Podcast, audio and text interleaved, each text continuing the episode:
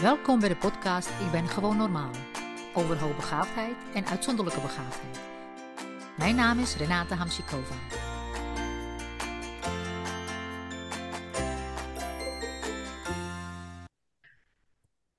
Goedemorgen. We hebben vandaag een podcast over iets uh, supergeweldigs. over Fleur, de nieuwe boek. Uh, hoogbegaafde kinderen leren vanzelf. Een Mhm. handboek voor ouders van hoogbegaafde kinderen.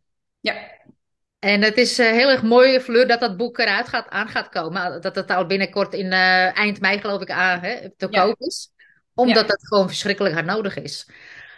En eh, nou, we praten natuurlijk wel eens vaker over hoogbegaafdheid en uitzonderlijke begaafdheid. En over allerlei problematiek in het onderwijs. Mhm. Ehm, en dat ouders vaak handvatten nodig hebben om ehm, hoe, eh, ja, hoe praktisch eh, dingen in te richten. En dat is juist precies dit boek eh, wat ze dat kan bieden.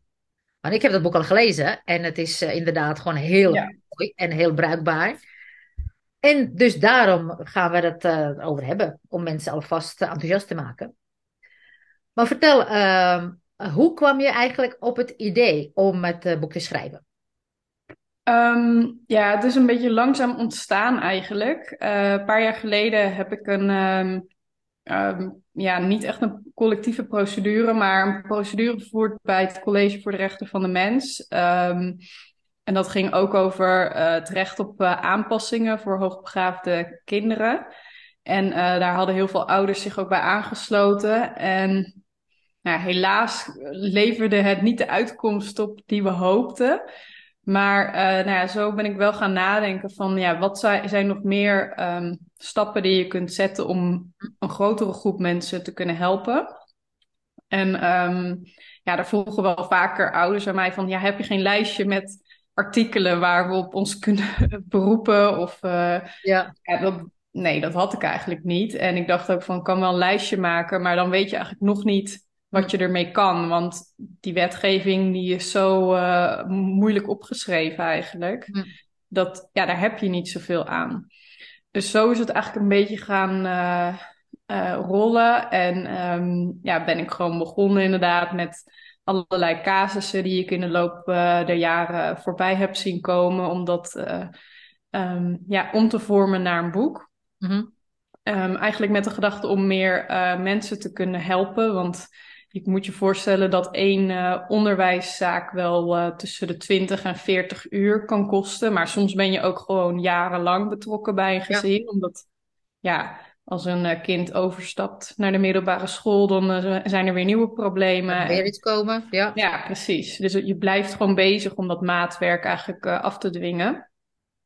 Ehm, dus ja, zo is het ontstaan, het idee. En eh, nou ja, het is nu bijna zover dat het ook echt eh, er is. Ja, heel mooi, want het is heel een praktisch en toepasbaar eh, boek geworden met hele duidelijk uitleg. Ja, En, dus dat is heel mooi dat het, dat het er is. Kun je iets vertellen over de titel? ja het is natuurlijk Hoogbegaafde wel een kinderen leren vanzelf? Hoogbegaafde kinderen leren vanzelf. Eh, ja, leren ze vanzelf? Nou, in principe wel. Ik geloof van wel. Ehm, maar de omstandigheden moeten dan wel eh, eh, zo optimaal mogelijk zijn. En daar gaat natuurlijk ook het boek over. Van hoe kun je dat creëren? En ja, dan ga ik best wel buiten de kaders ook. Dan probeer ik ouders ook wel aan te zetten om ehm, ja, hun eh, eigen overtuigingen eens goed te bekijken. En te kijken Ja, van wat is er nou nog meer mogelijk. Ja, zodat het kind ook weer echt kan gaan leren. Ja, ja, maar die kaders die zijn inderdaad soms heel hardnekkig. Hè? Dat ouders denken Ja. dat ze iets moeten doen zoals ze dat gehoord hebben dat ze dat moeten doen. Ja, Eh, omdat ze terwijl zelf... er meer mogelijkheden zijn die ze niet kennen. Ja, en iedereen heeft zelf ook in, in het systeem gezeten. Dus Ja. eh, tenminste de meeste. Dus dan ja, gaat dat eigenlijk vanzelf. Ja. En eh, dat kan heel beperkend zijn. Dat klopt, ja. En veel ouders ehm, laten zich inderdaad bang maken hè, door, eh, door ehm, eh, nou ja, scholen, instanties, verhalen van andere ouders, van andere mensen, Mhm. internet en dat soort dingen. Ehm, maar ze zorgen wel zo goed mogelijk voor hun kind natuurlijk, zoals ze dat Ja. zouden willen. Maar toch beperkt worden, of dat althans dat voelen ze, dat ze beperkt worden door mensen, door zoals leerkrachten die iets roepen. dat kan niet, is niet mogelijk, dat soort dingen. En ik denk, ik ben echt ervan overtuigd dat jouw boek het ouders helpt om inderdaad zijn ogen open te zetten. Dat, ze, dat er echt meer mogelijk is dan alleen die beperkte juridische kennis van leerkrachten en, en misschien besturen. dus dat er veel meer is. En dat, zodat ze zo goed mogelijk voor hun kind kunnen zorgen. Ja, klopt. Uh, ik denk dat waar ik ook wel anders werk dan andere advocaten en juristen, is dat ik eigenlijk eerst gewoon kijk naar het geheel. En oké, wie is dat kind? En weet je al uh, wat je kind nodig heeft? En um, um, veel meer kijken naar, oké, wat, wat is dus, wie is het kind en wat heeft het nodig? En vervolgens kijken naar, oké, ja, welke uh, juridische uh, belemmeringen zijn er misschien nog en hoe kun je die dan weg, wegnemen? Ja. Um, en uh, ja, dat helpt natuurlijk wel. En dat is een heel andere manier ook van denken en kijken dan, dan je gewend bent eigenlijk. En ja, ik moedig ouders ook altijd aan om dat eerst eens gewoon even los van alle belemmeringen die ze denken te zien, mm -hmm. ook voor zichzelf op een rijtje te gaan zetten. En um, ja, dat is, die is heel belangrijk inderdaad. Ja. ja, in het boek heb ik daar ook vragen voor opgenomen die, die ouders dan voor zichzelf uh, ja, een soort van uh, checklist kunnen af, ja. uh, afvinken van ja, om zicht te krijgen op de situatie voordat je dus naar de oplossing gaat. Want dat is... Voordat je het gaat zoeken, want je, je ook... weet nog niet wat je, nee. wat je nodig hebt inderdaad. Nee, precies, want soms komt er bijvoorbeeld een ouder bij ons kantoor en die zegt, ja, ik wil privéonderwijs voor mijn kind. Maar dan is het goed om een paar stappen terug te gaan en te kijken van oké, okay, maar hoe kom je tot die conclusie? En ja, wel, wat is er nog meer mogelijk? Want privéonderwijs kan heel lastig zijn om uh, bekostigd te krijgen. Ja, en is ook niet zaligmakend. Uh, nee, nee, nee, zeker niet. Nee, uh, nee, dus op die manier probeer je eigenlijk eerst de kern uh, te pakken te krijgen en dan pas uh, naar de oplossing uh, toe te werken. Ja. ja, wat zie je zo al in je praktijk? wat voor soort problemen hebben dan ouders die nou bij ja, Als ze bij mij komen is het vaak of zo dat het kind is uitgevallen of dreigt uit te vallen. Of het is zo doodongelukkig en heeft zich zo erg aangepast dat er andere problemen zijn ontstaan. Um, vaak ziekte dan. Mm-hmm. Um, dat is wel de gemene delen, denk ik. En de oorzaak daarvan is over het algemeen dan uh, dat er geen, uh, ja, geen optimale omstandigheden in het onderwijs uh, zijn voor het kind. Ja. Um, ja, dat kan verschillende oorzaken hebben. Ja, dus eigenlijk zijn het ouders die op dat moment niet verder komen, waarvan bijvoorbeeld school ja. A zegt en het ouder, voor ouder voelt het echt niet goed, maar uh, er wordt gedreigd met alles en nog wat en die ouder heeft daarin uh, bepaalde ja, inzichten en steun nodig.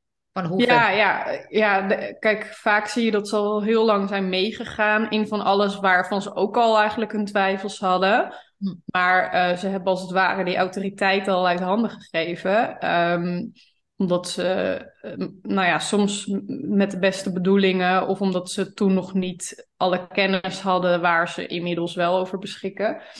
Um, ja, en dan zie je dat ze wel uiteindelijk dan externe hulp uh, in gaan schakelen. Ja. Um, maar vaak heb ik ook wel te maken met ouders die dan eerst nog zelf even willen proberen. Maar meestal is het al dusdanig uh, ja, geëscaleerd of worden ze al zo niet serieus genomen dat dat dan toch niet werkt. En dan komen ze over, ja, over ja. een paar weken zie je ze dan weer terug.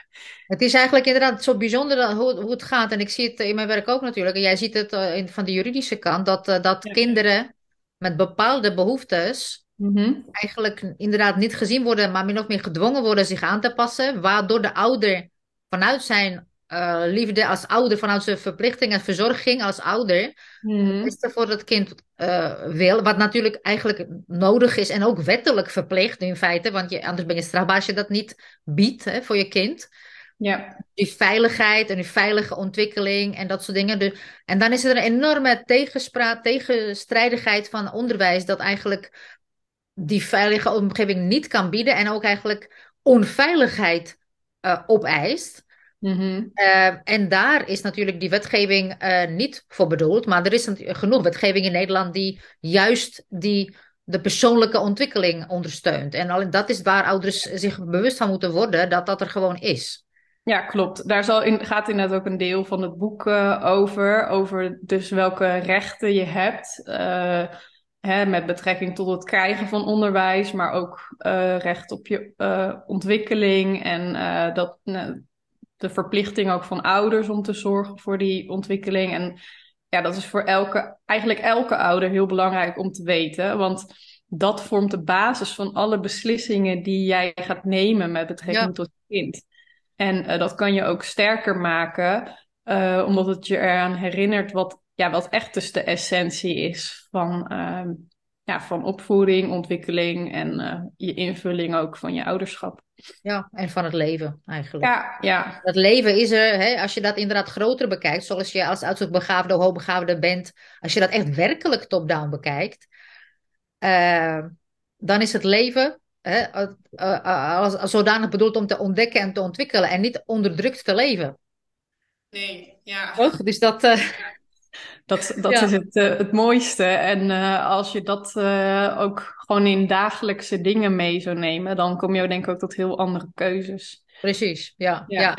Hey, ik, word, ik word altijd een beetje moe van dat, van dat woord passend onderwijs. Hè? Weet je waarom? Omdat dat, het, is, het heeft bepaalde betekenis, maar het wordt zo lichtzinnig geïnterpreteerd. Alsof het alsof een beetje een beetje opgeleukt onderwijs, een beetje van dit en een beetje ja. van dat extra projectje her en der.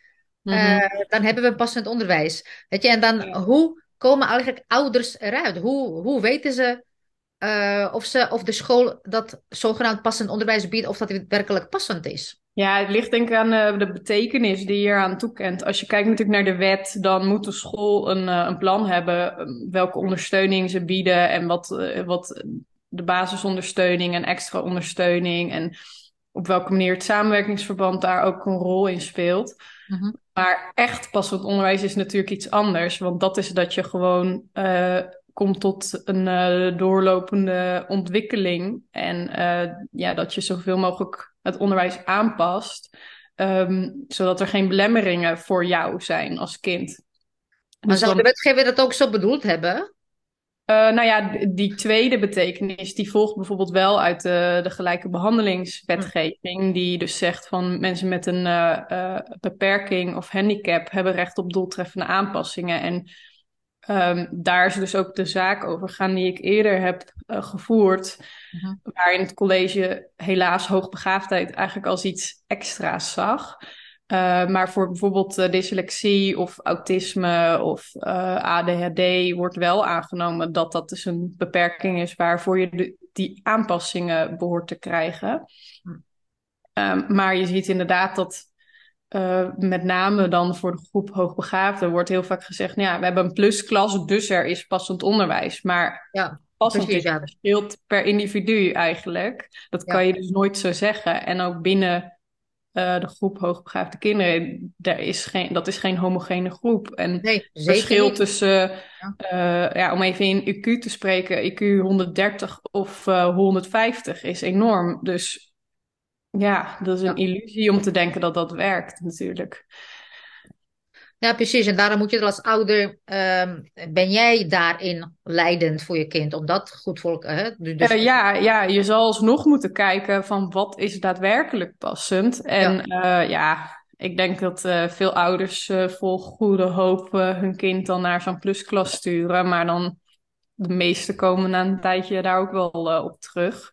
Ja. Dat, het, ja, dat is vaak wel even leuk en nieuw en iets anders. Of het kan net even helpen. Maar als de rest niet passend is, dan is het geen passend onderwijs. Dan is het geen passend onderwijs. Nee. nee, nee, nee. nee. passend leven en passend uh, opvoeding. Nee, nee. Ja. Nee, nee het is. Uh, nee, en hoe is het? Want als je dat hebt over uh, dat passend onderwijs, hè, en uh, wat passend is, vaak niet ook naar passende omgevingen, passende behoeftes uh, van het kind. Uh, hoe zit dat wat dat betreft met leerplicht en leerrecht? Want die twee woorden die, die, die, die zitten een beetje dwars, want leerplicht... Kijk, het kind heeft geen plichten in feite. Het, het, ik vind dat een volwassene plicht heeft om het kind te leren. Ja, zo is de leerplicht ook, ook geschreven, want het is de verplichting van de, van de ouder om ervoor te zorgen dat het kind uh, naar school gaat. De gedachte is natuurlijk van dat het kind dan op school ook echt leert. nou, dat geldt niet altijd. Nee, nee. Um, en uh, ja, daar waar inderdaad het leren op school ophoudt, zou je ook kunnen betogen dat daar dan ook de leerplicht uh, niet meer volledig van toepassing kan zijn. Um, maar helaas zien we natuurlijk in de praktijk dat leerplicht wel um, tot schooldwang eigenlijk leidt. Dus kinderen die gedwongen worden naar school te blijven gaan, ondanks dat dat voor hun eigenlijk heel schadelijk is. En um, uh, ja, eigenlijk is dat wat mij betreft psychische mishandeling om een kind dus te dwingen naar een onveilige omgeving te gaan die uh, psychische klachten ook geeft. En is dat ook, is dat ook wel bedoeld door de, de, de wetgever? Heeft hij dat zo bedoeld? Om het kind naar een ongeschikte omgeving te, te, te dwingen? um, oh ja, nou, dat, dat, is eigenlijk wat het is, toch? Kijk, ik, ik denk niet dat het met echt slechte intenties ooit die wet is gemaakt. Alleen uh, er is niet genoeg rekening gehouden met deze situatie, die wel vaak voorkomt. Dat mensen gewoon verschillend zijn. Wauw. Ja, ja uh, maar ja, dat, dat komt weer voort uit, uh, uit het ja, gedachtegoed na de Tweede Wereldoorlog ook. Dat iedereen gewoon gelijk behandeld moest worden. Dus ja, gelijk. Maar we zijn wel gelijkwaardig, maar niet gelijk natuurlijk. en dat is, is ook een beetje de, ja, de cultuur die altijd hier, denk ik, is gebleven in Nederland dat iedereen uh, moet een beetje hetzelfde zijn en vooral niet uh, uitblinken, want dan uh, wordt je kop eraf gehakt, zeg maar. En er is dus ook eigenlijk veel te weinig ruimte om echt ergens excellent in te zijn. En die hoogbegaafden zijn daar gewoon de dupe van. Maar zij kunnen eigenlijk niet anders. Dat is het vervelende. Dus nou ja, weet je, ze kunnen juist anders. Ik denk als, als mensen jouw boek lezen, dat ze beseffen dat ze juist anders kunnen. Want die wetgeving ja, om die mm. individualiteit te versterken en je eigen. Nee, maar je kunt niet anders dan jezelf zijn. En dat is nu eenmaal, uh, hè, uh, als hoogbegaafde, ben je hoogbegaafd, dan kan je niet in één keer dat niet zijn om je even aan te passen. Dat gaat nou, niet. Je kunt wel vreselijk goed je best doen om het, om ja. het maar dan word je dan, uh, nou ja, krijg je andere problemen. Krijg je problemen, ja. Ja. Dus ik denk dat dat boek gewoon heel erg goed is om dat te lezen en te, te, te, te, laten hè, doordringen. Ja. En, dan, en dan pas te gaan kijken wat, uh, ja, hoe je eigenlijk wil leven. En hoe, welk, wat voor soort leven je voor je kind voor ogen hebt. Nou, dat is sowieso inderdaad aan te raden voor iedereen uh, die hiermee te maken krijgt. Om inderdaad niet als een kip zonder kop te denken: oh, ik moet nu iets. Maar gewoon inderdaad, ga eens even gewoon goed kijken van, uh, ja, hoe zit het echt in elkaar? En ja, verder kijken dan je neus lang is. En daar kan het boek zeker bij helpen. Ja, mooi. Nou, het boek is eind uh, mei te koop. Ja. via jouw website? Ja, klopt. Fleurterpstra.com. En ehm, mensen kunnen het ook via de boekhandel binnenkort krijgen. Mooi. Nou, ik denk dat we nog eh, een paar podcasts kunnen gaan maken over de inhoud van het boek. Ja. En om daar een soort introductie voor te maken voor iedereen. En nou ja, eind mei, ik ben vreselijk benieuwd. Ja, houd in de gaten. Ja, bedankt voor je gesprek. Ja, jij ook. Als je vragen hebt, kun je me mailen op renata.iq.nl Tot de volgende keer. Zorg goed voor jezelf en zorg goed voor elkaar.